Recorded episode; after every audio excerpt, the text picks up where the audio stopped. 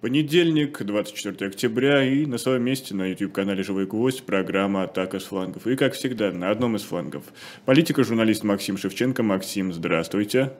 Здравствуйте. И с другого фланга феминистка-журналистка Лиза Лазерсон. Лиза, добрый день. Добрый день. Что ж, расскажу я сегодня вам о своем утре. Открываю социальные сети, и первое, что вижу, пост одного моего друга, который пишет: «Вся лента в Красовском. Неужели мы опустились до того, чтобы это обсуждать?» И самый залайканный комментарий нам гласил, что это они опустились, а мы оцениваем глубину падения. Действительно, те, кто еще не видел новостей, вчера Маргарита Симоньян объявила о том, что отстранила Антона Красовского от эфиров и остановила сотрудничество с Антоном Красовским из-за его излишне жестокой позиции в адрес украинских детей. И сегодня даже глава Следственного комитета Бастрыкина объявил о проверке слов Антона Красовского. Но тут у меня возникли следующие вопросы. А можем ли мы это сказать, что дело даже не в самом Красовском, что его выгнали за жестокость из гестапо, как многие вспомнили старый классический анекдот, а это началась показательная кампания по устранению информационных ястребов, разжигателей войны? Или все-таки Антон Красовский — это частный случай? Максим, как вы считаете? Нет, я считаю, что он просто перегнул палку. И дело в том, что я прекрасно знаю, как там все устроено. Маргарита Симоньян боится только начальства.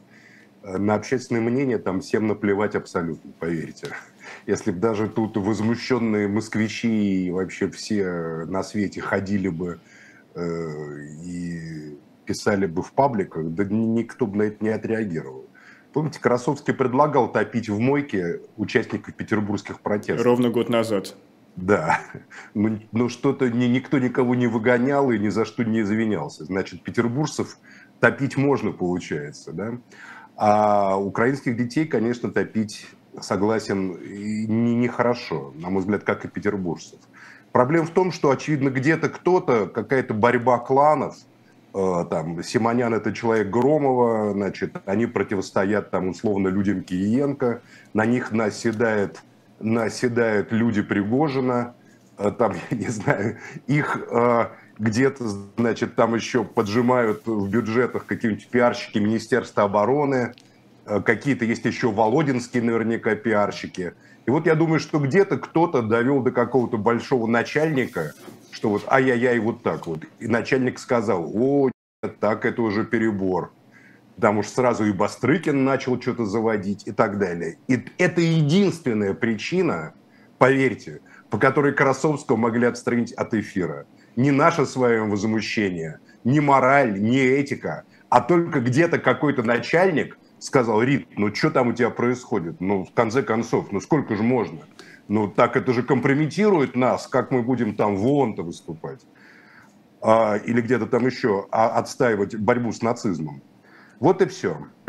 Поэтому я думаю, что вот так вот, как выясняется, кстати, из того же самого кусочка, пороть, оказывается, детей можно. Потому что когда Лукьяненко сказал в прямом эфире, что их надо пороть было, да, вот этих украинских мальчиков, которые не понимали там его или имели какое-то иное представление о москалях, как выразился Лукьяненко, да, то это почему-то не вызвало никаких возражений ни у кого, никаких извинений.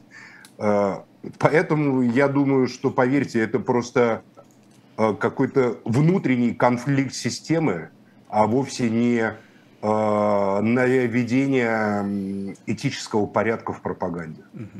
Лиза, твоя позиция? Я следила буквально за всем, что говорил в разное время Красовский. И, конечно, Максим молодец, что вспомнил. У него еще интересный пост на тему страсти, вот этой голубой мечты Антона Красовского: топить, топиться, топить в мойке, там топить горе в стакане.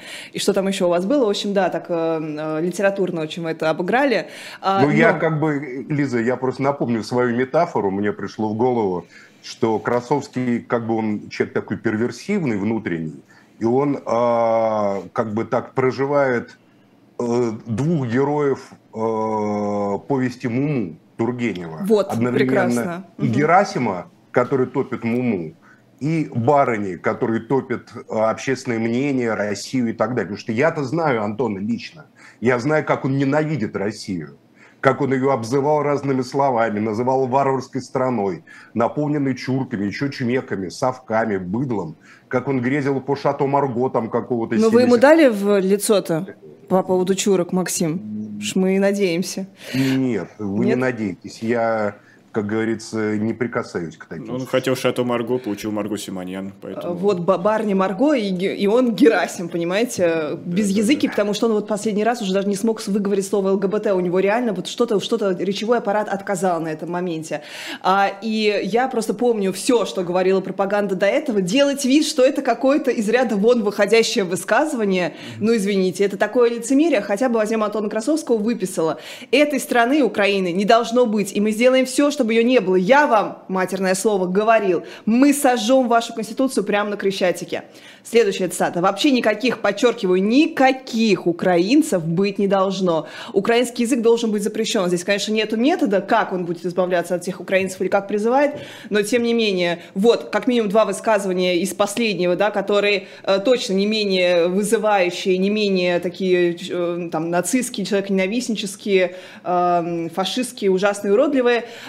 Но я хочу обратить ваше внимание, что был еще активист ДНР Губарев, который буквально предлагал убивать, притом с его слов, русских, ну такая манипуляция, он имеет в виду русскоязычных, кстати, как Лукьяненко, он говорил про русскоязычных детей Украины и называл их русскими. Вот, Максим назвал их украинцами, и это правильно, но сейчас я вижу даже там в каких-то либеральных медиа говорят, что якобы Красовский призывал топить русских детей, конечно, это манипуляция. Вот к такой же манипуляции прибегал этот Губарев, который говорил, что да, они русские, да, они русскоязычные, но они запутались, и поэтому, ну, придется нам миллионами их убивать.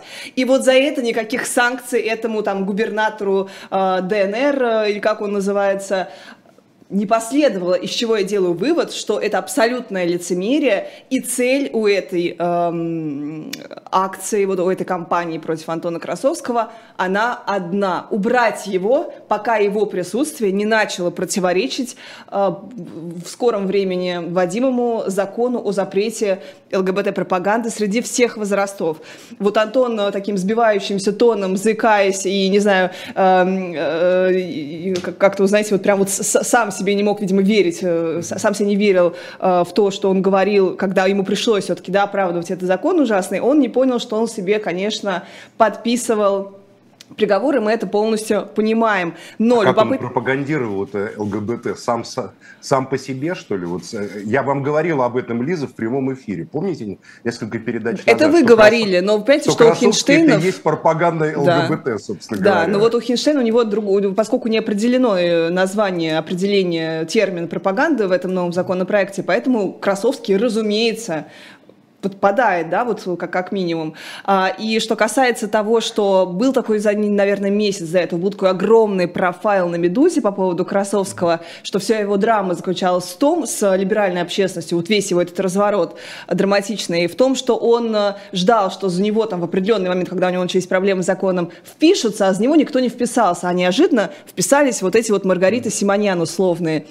Он надеялся, что эти люди как бы своих не бросают, они по понятиям живут, они там заступятся. И вот конкретный момент. Никто не заступается, кроме, давайте отдадим должное, все-таки уж в этой безумной системе, но уж нам тогда быть последовательным, кроме Ольшанского и, кстати, Холмогорова, никто не вступился. И я сегодня наблюдала, никто тоже не заметил, вот вам, зрители дорогие наши, расскажу, что Красовский запостил какую-то фейковую новость, поблагодарив Марию Захарову за поддержку. А это было как раз вот эта новость, что якобы она его защищала, касалась как раз этого профайла «Медузы». То есть она говорила, кампания против Антона Красовского на «Медузу», но не на вот теперешнюю кампанию против Красовского. Естественно, она ничего не скажет в защиту своего друга Антона Красовского. Я могу сказать, Лиза, что я косвенно попытался защитить Красовского в своем телеграм-канале «Макс атакует». Я предположил, что Антон, который, на мой взгляд, является искренним русофобом, глубоким и таким органичным, который ненавидит все такое традиционалистское и государственническое, ассоциирует себя в силу артистичности своей натуры. Он на самом деле человек артистичный. Я много лет с ним пересекался по телевизионным разным делам там и так далее. И когда он в адеквате раньше был, ну, он был достаточно любопытный, иногда у него бывали наблюдения такие. У него ум-то неординарный, прямо скажем. И он вообразился кем-то вроде профессора Северуса Снега, помните, которого все считали злым, и Снег-то был такой трагической фигурой в Гарри Поттере, да? Снег знал, что он должен совершить абсолютное зло, там, убить Дамблдора, для того, чтобы изнутри взорвать систему Темного Лорда.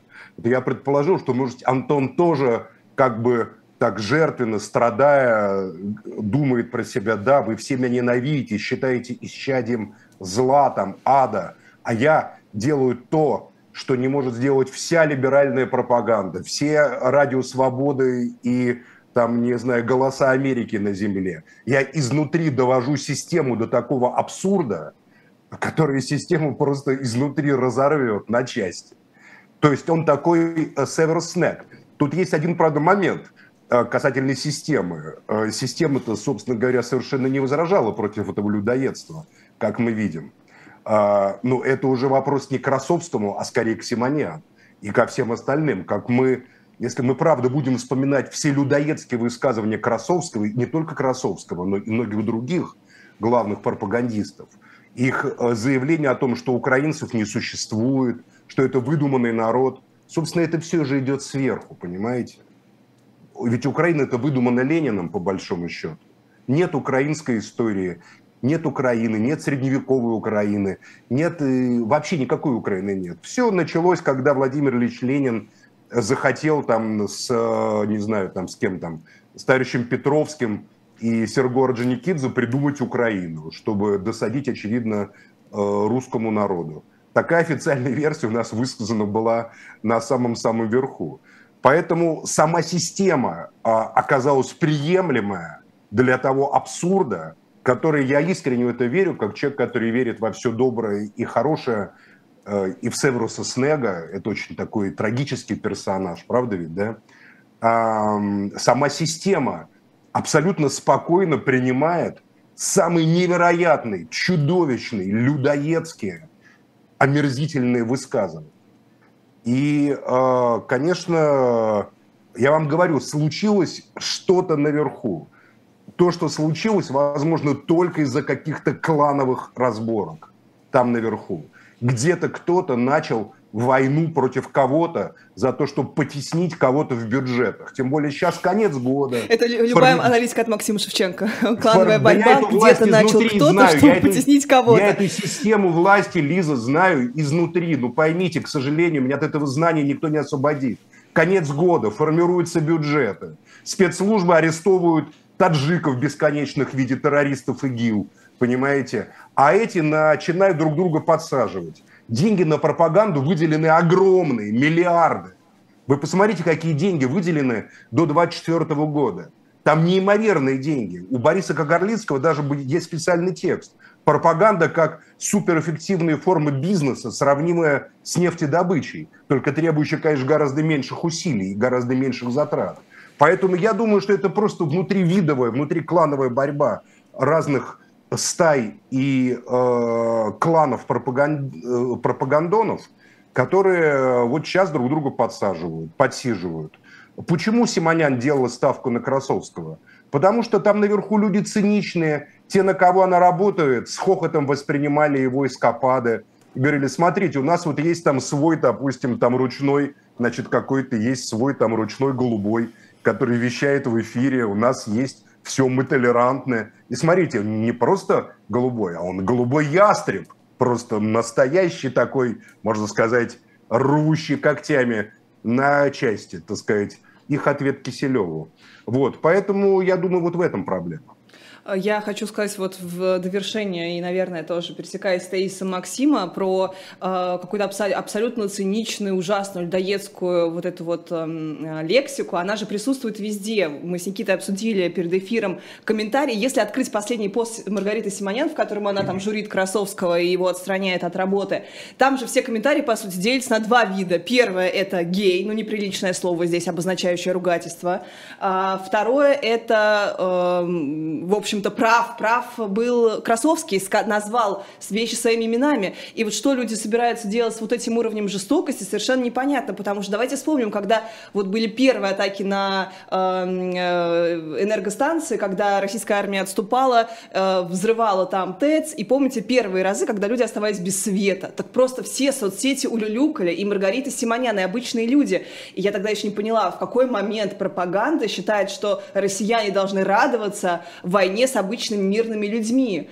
Они же об этом тоже говорили, поэтому, конечно, абсолютное лицемерие, тотальный фейк. И приятно, что мы с Максимом Шевченко защищаем Антона Красовского, ну, а Маргарита Симоньян нет. Третий фронт открылся, Сергей Марков предлагает, что Красовский — это агент Украины и США. Нет, это вряд ли. Мы ищем просто, Лиза, мы просто с вами ищем человеческое в бесчеловечном, понимаете? Мы хотим верить в то, что даже в самой пропащей душе все равно теплится свет. И я вот лично в это верю. Я живу с этой мыслью. Если эта мысль исчезнет, тогда вообще жизнь превратится просто в абсолютно кромешный ад. Да, я верю, что раскаяние доступно каждому человеку. Я верю в конечном счете в раскаяние, там, не знаю, даже Иуды. Давайте перейдем от быка к Юпитеру. Неплохо. А РПЦ, кстати, оно геем как? Оно исповедует или нет? Честно говоря, мне вот все равно. Знаете, когда я говорю, что Антон гей, это не потому, что я считаю, что он гей, а потому, что он много раз презентовал себя как гея, в том числе в моем присутствии. Вот он заходил на «Эхо Москвы» и говорил: «Максим, я гей, я там, значит...» И такой же человек, как Путин и Медведев. Ну, нет, но вот они с Лобковым, я помню, заходили там, значит, в эту самую вот, ну, перед эфиром, такие бледные, как раз у них была такая тема, там что-то про СПИД, они, значит, ходили... Что-то про СПИД, значит, про ВИЧ. Ну, про ВИЧ я не помню, говорит, они говорили: «Вы пожмете мне руки, вы пожмете мне руки», говорили они оба так вот мне, говорили, я там и так далее. Ну, я не знаю, мне же все равно, если люди ко мне... Я же не гомофоб. Нет, я не гомофоб. Я могу не пожать человеку руки по политическим мотивам. А как, если человек не лезет ко мне с этим, то мне все равно абсолютно. Но он много раз заявлял об этом. Я вот только поэтому говорю. А так меня вообще не касается, кто как живет и кто с кем спит. Меня это вообще не интересует.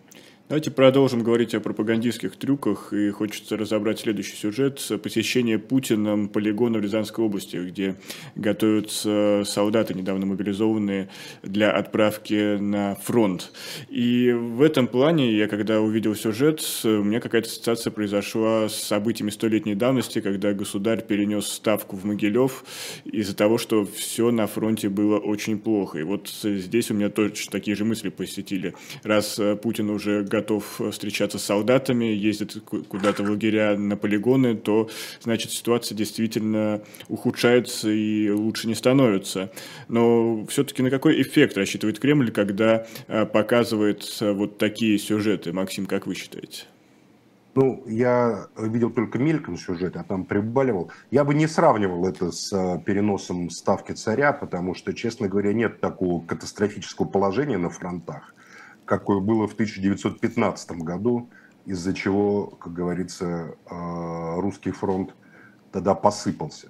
Я считаю, что вообще эта поездка, это была поддержка Шойгу, это была акция демонстративная, что Путин делает ставку на армию, потому что в России есть несколько сил. Есть, значит, госбезопасность, есть Росгвардия, есть армия, из силовых структур. Ну, МВД сейчас мы не берем, это внутреннее вообще. И он открыто показал, и его фотографии совместно с Суровикиным неоднократные, и вот это, что сейчас армия находится в приоритете. То есть я бы это рассматривал именно вот так вот, как сигнал. Вообще, вы еще раз поймите, никаких сигналов обществу там не посылают, потому что мнение общества никого не интересует. Ну, вот, допустим, общество против, но выборы все равно фальсифицируются. Никак негатив общества не повлияет ни на какие способы формирования власти. Власть формируется не открытыми процедурами, а закрытыми, кулуарными, в кабинетах. в специальных списках, согласование разных кланов интересов. Поэтому все такие демонстративные акты, они адресованы другим элитарным группам. Вот он, допустим, показал сейчас, что недоволен, допустим, ФСБ, что ФСБ там плохо отработало украинскую тему, что там, значит, у Росгвардии, значит, там тоже непонятно, там, что там Кадыров критиковал армию, и он решил поддержать армию. Я думаю, это вот это связано вот исключительно с этим. Больше ни с чем. Лиза. Ну, ты знаешь, вот действительно есть какая-то очередная такая милитаризация, что ли, общественного пространства. Вот мы видим, что создан координационный совет, который вот у меня ассоциируется только с координационным советом оппозиции 2012 года. Тем не менее, это координационный совет военный, то есть такая вот военная хунта, что ли. Ну, не хочу говорить слово хунта, окей, ну, как сказать, военный некий орган, который будет принимать решения во главе с Мишустиным, и вот какой-то уже госплан, то есть будет все планироваться. Наверное, это действительно есть, но полигон меня не заинтересовал буквально ничем, если бы Валерий Соловей в эфире утреннего вашего разворота с Ирой и Максимом не говорил о двойнике Путина. И я подумала, вот действительно, это же новая такая тоже реальность, что у нас вот это, поскольку нет реальной политики, вот это вытесняет какие-то действительные политические толки, обсуждение, клон ли Путина вышел на полигон, потому что сам Путин, естественно, прячется в бункере. Чтобы как-то вот вас повеселить, могу рассказать историю про моего ближайшего друга, который уехал, потому что боялся того, что ему придет повестка, и, прощаясь с мамой, он обсуждал, что не волнуйся, я скоро вернусь, как только это закончится. И мама его, ну, простая русская женщина, начала рыдать и говорить: да когда же это закончится? Там же клоны, они же будут сидеть еще 50 лет. Вот просто такая зарисовка к тому, как наши люди воспринимают политику и откуда вот это вот неизбежность в головах простого человека. Так про полигон сказать абсолютно нечего. Какая-то не совсем удачная такая пиар-акция, раз уж действительно прошла, мне кажется, совершенно незамеченной, если бы не Валерий Дмитриевич Соловей в вашем эфире. Максим, вы согласны с тезисом Лизы про по поводу полигона и клонов? Ну, я сказал, что это адресовано не людям и не пиар, потому что власть в пиаре не нуждается. Власть контролирует все абсолютно медиа. Власть контролирует все. Зачем же ей миллионы эти на пропаганду, которые сейчас у Красовского-то отнимают? Разворовывать, распихивать по карманам. Вы думаете, для того, чтобы убеждать кого-то, что ли? Это никому вообще, это нет такой задачи. На это тратится, дай бог, 20-30% бюджета. Нет, ну те, кто бюджета выбивает, они же как-то должны его, ну, обосновать своему начальству, что, мол, будем отрабатывать вот эту повестку. Ну, это не очень сложно. Это там просто, как говорится, подробное составление записок и заполнение эфира разного рода болтовней. А на самом деле, еще раз говорю, все мероприятия с участием первого лица адресованы в первую очередь элитным группам.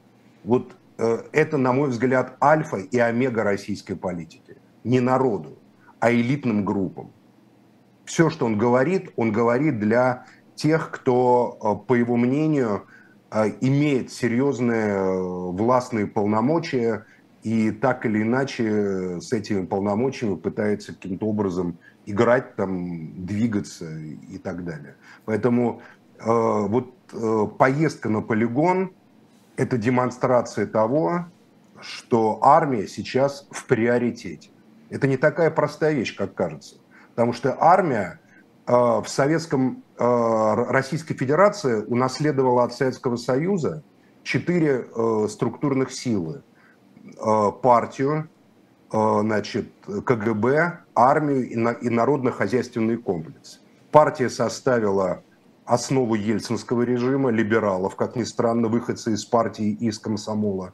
Значит, это семья и семейная. Путинские – это КГБ. Народно-хозяйственные – это, как говорится, они так вот болтаются где-то там внизу. Им позволили стать сначала красными директорами, а потом просто олигархами там или в госкорпорациях работать. А армия, она чем опасна для любой власти? Что в случае революции армия всегда переходит в следующий исторический цикл. Жандармерия и бюрократия остается в предыдущей эпохе. Условно, царская жандармерия, она исчезла, она аннигилировала в 17 году. И царская бюрократия аннигилировала. А царская армия, она разделилась на белую армию и на красную армию. Составила основу красной армии. Так же, как и советская армия, перешла в этот цикл. Разница только в том, что советская...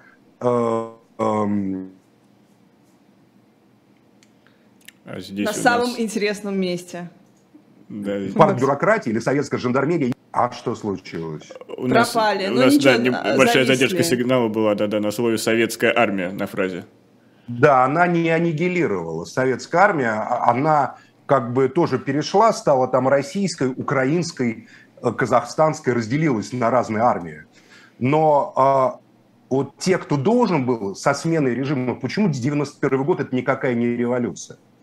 Это просто была верхушечная смена власти. Все они остались. Партийные, комсомольские элиты те же самые. Вот Матвиенко, например, который ужасно смешно, вы не видели, тут приветствовало решение 20-го съезда ЦК КПК. На это можно бесконечно смотреть, как бывшая секретарь Ленинградского обкома ВЛКСМ Валентина Ивановна Матвиенко полностью согласна с итоговыми решениями 20-го съезда ЦК, значит, Коммунистической партии Китая и тезисами доклада генерального секретаря там, Си Цзиньпина. Я это пересматривал 5 раз и не верил своим глазам. Это Голливуд, как говорится, не снимет такого, скажу вам откровенно. И вот они перешли, и они боятся армии очень, потому что они понимают, если что-то случится, то армия перейдет в следующий цикл. И нынешние российские офицеры могут стать офицерами будущей там какой-нибудь Красной армии или еще какой-то, который, там какой-нибудь Евразийской армии. Потому что армия наиболее органически связана с народом, вообще система. Жандармерия никак не связана с народом. Бюрократия не связана с народом. Они противостоят народу. Росгвардия тоже не связана, а армия связана. Да вы что, как же она связана, армия?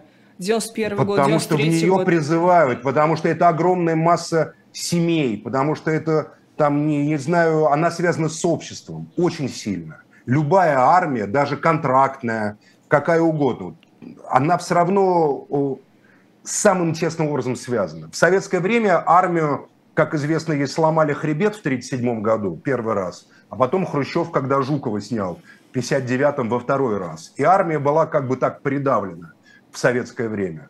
Но сейчас, когда идет полномасштабная война, на которую они не рассчитывали, они реально думали, что все обойдется легкой прогулкой, специальной военной операции, как, очевидно, им докладывали определенные службы. Но службы просчитались. И сейчас наступает время армии. И внутри страны происходит огромный поворот в сторону превращения общества и страны в военную машину, к чему страна абсолютно не готова. Потому что армейская реформа уничтожила армию как эффективный современный государственно-политический институт. Она превратила ее в какой-то набор бригад, которые применимы для карательных акций, но, как мы видим, неэффективны в реальной большой войне. Поэтому Путин показывает, что приходит время военных, и всем остальным надо бы подчиниться. Я думаю, что дело дойдет и до военного положения по всей стране в течение ближайших месяцев, поверьте. Давайте на этой грустной ноте сделаем небольшую паузу и вернемся совсем скоро. Оставайтесь с нами. Это «Атака слангов». Максим Шевченко, Лиза Лазерсон. Мы продолжим.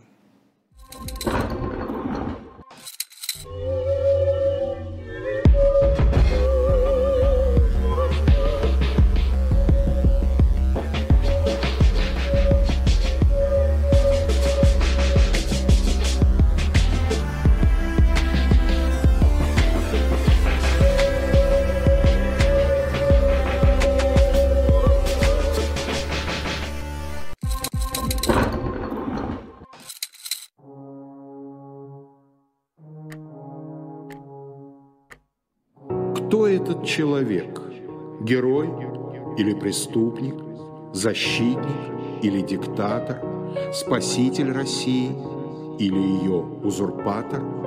Вся жизнь Александра Колчака, его юность, его любовь, его гражданский долг на страницах графического романа «Спасти адмирала Колчака».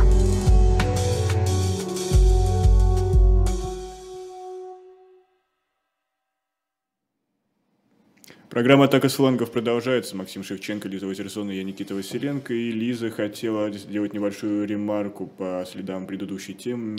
Как я напомню, Путин на военном полигоне и о роли армии в стране и обществе. Я категорически не согласна с тем, что армия – это такая часть России, потому что мы видим как раз вот именно, что мы сегодня видим, каким образом проходит мобилизация. И эти толпы до миллиона человек уехавших, которые подвержены были этой мобилизации. И, на мой взгляд, мы страна, в которой в Москве, не знаю, танки выставлялись против народа, это не означает, что армия с народом или как-то с ним связана. Это полное противопоставление. Это не армия принимала решение. Решение это, Лиза, принимают политические институты. Армия просто исполняла. Конечно, тогда она не с народом, Максим. Проблема. В этом и смысл, что армия не с народом и никогда не может быть с народом. После сталинских репрессий и после хрущевских чисток армия полностью была лишена воли, советская армия. Когда во время обсуждения вторжения в Афганистан армия заикнулась устами маршала Агаркова о том, что не надо бы вторгаться в Афганистан, там сложный диалог, то она была одернута. Андропов одернул, как известно, сказал: «Ваше дело исполнять приказы». Вот это суть их отношения к армии. Поэтому в 91 году они бросили того же Суровикина, молодого нашего офицера, против народа. Я как раз там был рядом, около Белого дома, вот около этого, значит, туннеля, видел, как их, значит, там этих несчастных солдат зажали там и чуть не пожгли в этих танках. Там ребята случайно погибли, были задавлены. А потом армию бросили расстреливать парламент, потом армию бросили на карательную операцию в Чечню против своих же граждан. А армия лишена воли политической. Вся практика... У нас все лишены воли, Максим, поэтому нельзя говорить, что армия с народом... Нет, ее лишили воли после тяжелых расстрелов 1937-1938 года. И поэтому, Лиза, все это в ходе исторических процессов. Ну сейчас-то да, военных... она не часть, мы же про сегодняшний день говорим, какая нам... Армия всегда, армия максимально связанная с народом, часть государства. Максимально.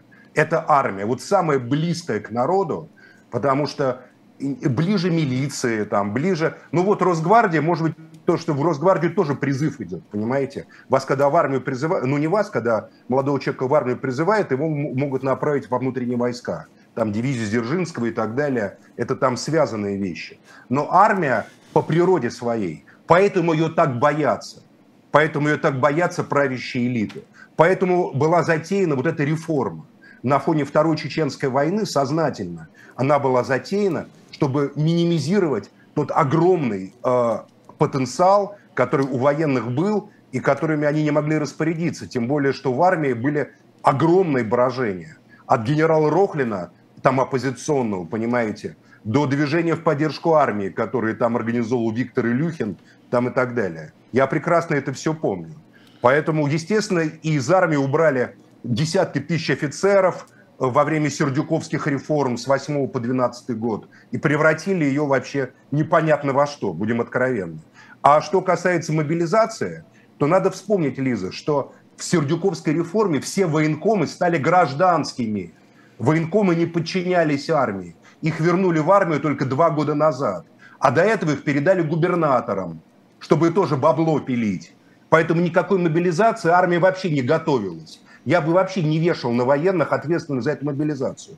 У вас про мобилизацию вещает то Собянин, то какой-нибудь Уйба. Не-не-не, Максим, Собянин как раз в таком тоне, знаете, вот смиренным вещает, мол, да, конечно, все понимаем, что это никому не нужно, но я за вас буду молиться, дорогие мои мобилизованные. Ничего с радостью подобного. Отчитываю, как он говорит, что будет молиться. Гражданские власти в итоге вообще докладывают, с какой стати гражданские какие-то губернаторы докладывают о мобилизации.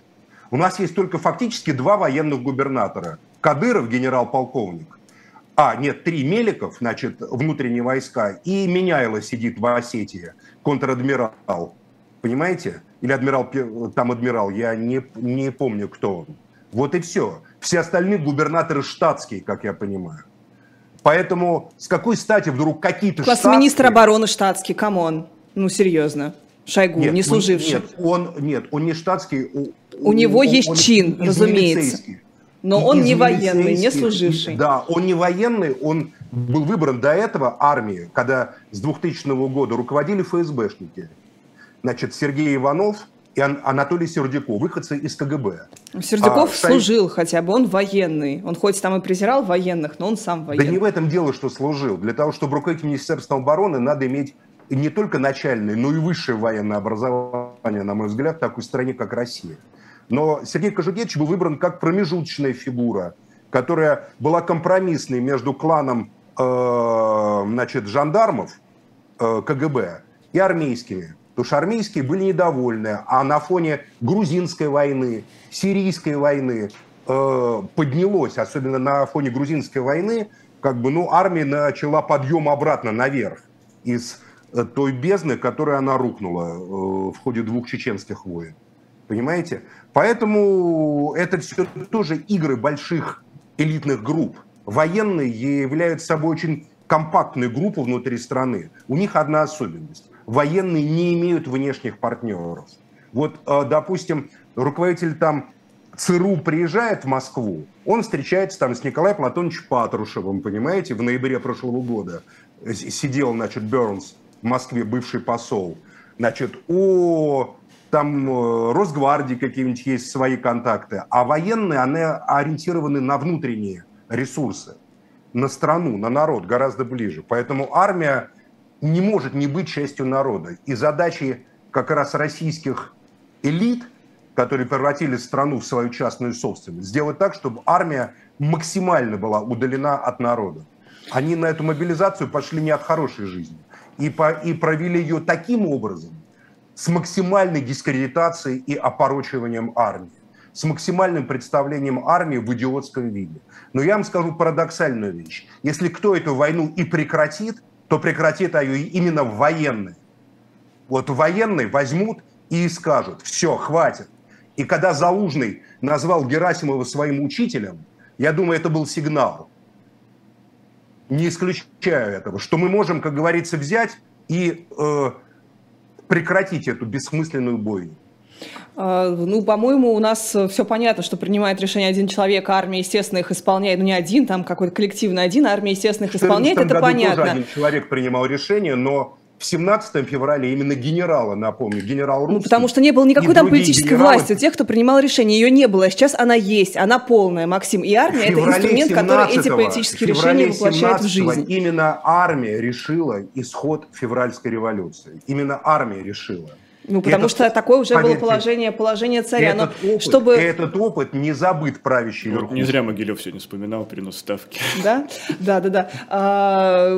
Хочется просто сказать, что для меня вот каким-то визуальным, каким-то зримым воплощением отношений между армией сегодняшней и народом являются два упавших военных самолета. И мне кажется, вот красочнее метафору просто не подобрать. Естественно, самолеты, которые у тебя врезаются в мирные дома. Это просто трагедия, Лиза. Да, Максим, это просто трагедия, которая которых почему-то в каждой стране произошло. В каждой стране бывают такие трагедии. Ну, тогда все ок.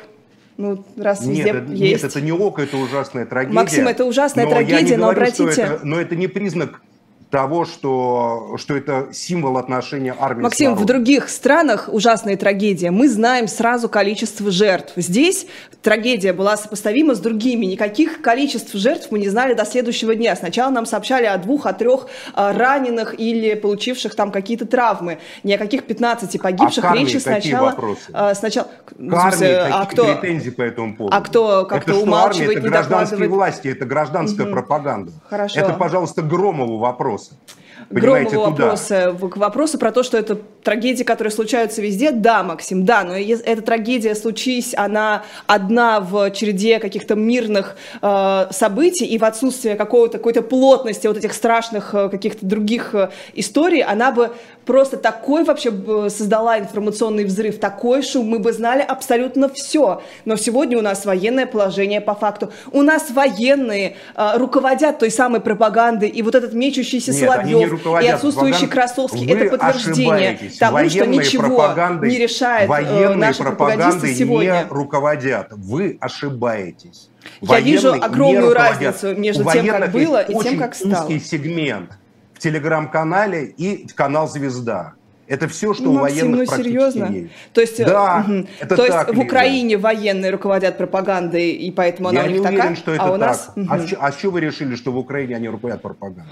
Ну, мне кажется, что в военном времени все военные имеют полную власть, в том числе руководят пропагандой. Не надо, чтобы вам казалось, что это вы взяли. Я еще взяла с каких-то противоречивых друг другу высказываний, например, Соловьева. Если посмотришь два его подряд эфира, он себе вот так вот противоречит, он пытается угадывать. Понятно, что ему просто до него таким же образом все испускают.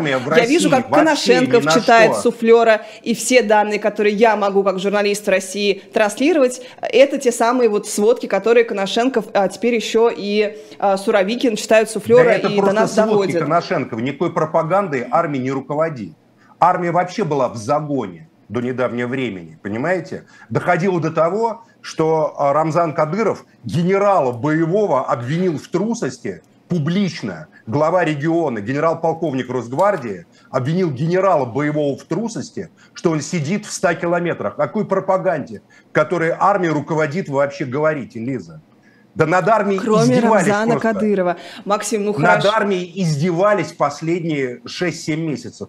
Это вот просто видно. Понимаете? На фронте непонятно, Максим, что было там и так далее. Максим, смотрите, просто мой тезис в том, что вот это вот все, вот это военное время, оно меняет кардинально вообще представление, не знаю, об информационном пространстве. Неважно, кто конкретно генерал, я тут не готова оправдывать генералов, потому что им не дают реальной власти, а всем руководит там Собянин, Громов, ну и там какие-то чиновники, да, не гражданские. Я как раз хочу сказать, что вот именно вот этот вот ужас военного времени, он в том, что у нас происходят расстрелы на полигонах, расстрел на полигонах, да, вот одно по себе само событие, каждое, оно бы, такой бы вообще хайп информационный, такой бы шум, такой бы вообще, такую трагедию превратился, и мы не успеваем это ни прожить, ни как-то, ни оплакать, ни как-то, не знаю, даже никакой траур провести, трагедия жертв дома в Ейске, трагедия жертв дома в Иркутске, что еще было, господи, да был шутинг в школе, на него уже никто не обратил внимания, мы просто вот день прожили с этой трагедией, а на следующий день была уже другая трагедия, Максим. Мир сходит с ума. Толерантность к этому аду, она просто повысилась, потому что, ну, ад, он прогрессирует, он каждый день у нас как... Тут я не спорю, я с вами не спорю, потому что насилие и убийство стало настолько бытовой темой, удары ракет в дома, гибель женщин, детей, расстрелы, какие-то еще там что-то, понимаете. Телеграм-каналы полны каких-то видео, потом кого-то поймали, кого-то расстреляли, кого-то пытают. В пропагандистских телеграм-каналах под веселую музыку, причем с обеих сторон, и с украинской, и с российской, сопровождают гибель людей, попадание там птура в танк и сгорание живых людей. Вот люди горят, по-русски кричат, и мама, мама, там больно. Это под веселую музыку или такую бравурную подают. Насилие становится коммерческим, просто таким продаваемым, красивым объектом. Прямо Бодрийяр такой, смерть и символический обмен. Да, они как бы приучают общество к тому, что убивать людей это легко, это весело, это задорно, это, в конце концов, кинематографично, это сейчас можно снимать с беспилотников. Зависает беспилотник и показывает нам, как кидают гранаты на корчащихся от ужаса умирающих там или украинских солдат, или бойцов ДНР, понимаете, российских солдат. Потому что мы же видим все телеграм-каналы. Это не только российская пропаганда. Поверьте, это с обеих сторон. Это, очевидно, может быть какой-то вообще тренд времени. Начали, кстати, это американцы, когда во время иракской войны поставили камеры на ракеты. Я помню, вот эти управляемые бомбы первые. И помните, в прямом эфире следили за попаданием там в дома, в разные жилые объекты, сделали смерть в прямом эфире объектом такого массового потребления. И это, кстати, у Бодрийяра... Да, конечно, целая... у него же война, которой не было, про войну в заливе. Да, у Бодрийяра на эту тему великолепная работа есть. Поэтому сейчас мы вот дошли до абсурда. Современные средства коммуникации позволяют показывать бой, смерть, страдания человека в режиме онлайн. Ну вот смотрите, Максим, вот сейчас я вам сразу возражу. Вот смотрите, вот Бодрийяр в том числе писал, что сущность терактов, она в том, что они должны быть транслируемыми, и раз уж у нас 20 лет сегодня не сегодня, но на этой неделе было с теракта... это продолжалось.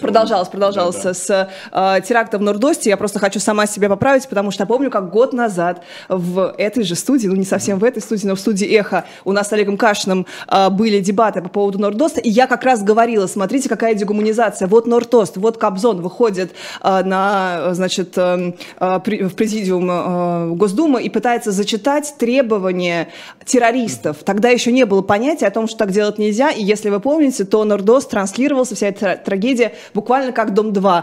Кадры были отовсюду, я даже говорила, что если бы сегодня это происходило, понятно, что Ксения Собчак первой съемочной группой была бы там и брала бы интервью у родственников жертв, и тогда то же самое было. НТВ там просто дневало и ночевало, Кобзон приезжал, звезды приезжали, все, кому не лень, туда действительно там были. И я говорила о том, что как это ужасно, это дегуманизация. Ну, давайте скажем прямо, Иосиф Давыдович оттуда, по-моему, людей вывел. Выводил людей и заносил... туда, ну хорошо, но согласитесь, что зачитать требования террористов, это неприемлемо во всем мире. И он хотел это сделать с трибуны, и ему отрубили микрофон в этот момент. Секундочку, здесь есть нюанс. Кобзон — советский человек, Кобзон был заслуженным артистом Чечено-Ингушской ССР. Для Кобзона это были не абстрактные террористы, а для Кобзона это была война, гражданская война среди того советского народа, который сделал его Кобзоном, собственно говоря. Поэтому я знал Иосифа Давыдовича, мне довелось с ним общаться, это был человек глубокий и как бы поднявшийся с самых низов. Я уверен, что он зачитывал это именно с желанием прекратить войну и прекратить насилие. Но тогда не было в его мотивах я абсолютно не сомневаюсь. Вот, смотрите, просто мой как раз тезис прошлый был в том, что это ужасно и так делать не нужно, и хорошо, что этого потом не стало, что это вообще прекратилось, что такая форма существования СМИ в случаях с терактами, она, как-то была определена как неприемлемая, потому что теракты, как я уже сказала, не существуют в СМИ, и если их не транслировать, то ничего и не будет. И вот сегодня, знаете, Лиза, после этих, извините, Максим, даже закончу, после этих трагедий я пришла к обратному выводу. Я, ребята, была не права. Я считаю, что нужно сразу говорить, сколько погибших, полная прозрачность максимальная, насколько это возможно, как раз к трагедиям, про которые вот у нас умалчивают до последнего. В общем, свобода слова и прозрачность. Я так считаю, Максим, а вы? Безусловно, я тоже с вами согласен. Просто еще раз подчеркну, общественное мнение в России никого не интересует. И не сказали, и скрывают число погибших не для того, чтобы людей не беспокоить. Плевали они на людей с высокой колокольни. Чтобы, как говорится, не подставлять какое-либо начальство. Вот данный губернатор, где это упало, там Иркутск, значит, это ставленник Шойгу, условно говоря, в Иркутске губернатор, понимаете, МЧСовец, да, который, значит, потеснил, значит, Сергея Левченко. Значит, вот не сообщали, чтобы его не подставлять там или еще что-нибудь такое, какие-нибудь еще такие мотивы. Я, кстати, считаю, что армия остается единственным институтом, который не наслаждается насилием. Я знаю немало военных, которые прошли боевые действия. Я не знаю ни одного военного, клянусь, который бы с удовольствием рассказывал бы о том, как он кого-то убивал там, или смаковал это. Хотя я знаю людей, которые прошли несколько войн и убивали. Ну хорошо, рассказывать будет Красовский, а убивать людей будет военные. И кто хуже из них, Максим? Кто реально делает или тот, кто рассказывает? Меня. Я считаю, что этот поток могут остановить только военные. Вот ситуация идет в ту точку, когда кроме них, людей, сохраняющих трезвый рассудок в абсолютном безумии, потому что гражданские пропагандоны, которые в это дело вмешиваются, сходят с ума. Красовский — это просто первая ласточка. У него просто крыша не выдержала, потекла. Но они все наслаждаются насилием. Люди, которые не видели никогда в жизни мертвых, убитых, разорванных тел. Люди никогда не видели, как убивают людей. Вот они наслаждаются этим. Они любят боевики с насилием, любят смотреть там... GTA, опять же. Какие-нибудь там, не знаю, «Убей Билла», «1-2» там и так далее. Нет, хотя это хорошие фильмы, постмодернистские, это я все понимаю прекрасно. Там или «Бесславные ублюдки». Мне просто это неприятно смотреть, потому что я видел реальную войну, видел реальные рвы с расстрелянными в Югославии, видел жестокие этнические чистки. И поэтому я не люблю вот такие фильмы с насилием. И я знаю, что военные не любят. Поэтому я думаю, что когда все сойдут с ума, вот они будут единственные, кто сохранит трезвый рассудок.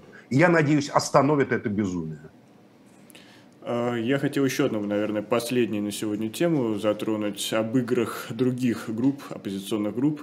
Соратники Навального внесли Алексея Венедиктова в список коррупционеров и разжигателей войны. Понятно, что Венедиктов может сам за себя ответить, тем более это сегодня сделать в понедельник в 9 вечера в специальном стриме, но... Этот акт очень сильно расколол ряды оппозиции. Условный абстрактный Ходорковский говорит, что это неправильно, это то, что сейчас противоречит здравому смыслу, и надо, наоборот, настоящих разжигателей войны поставить на место. А условный абстрактный, допустим, Чичеваркин говорит, что я вот давно за ним следил, и странно, что только сейчас внесли. И вот действительно тут как будто проявляется принцип царской охранки «разделяй и властвуй». И у меня тут только один вопрос – соратники Навального это сделали сознательно или это какая-то ошибка определенная? Максим, как вы считаете? В смысле, ошибка хотели... Ошибка, товарищ Волков, произошла чудовищная ошибка. Именно политическая ошибка. Хотели какого-нибудь Васильева, нет, случайно опечатали? Просто, опять же, как Антон Красовский, например, не почувствовали границы и решили всех подряд, вот, кто им не нравится, вносить в разные там списки.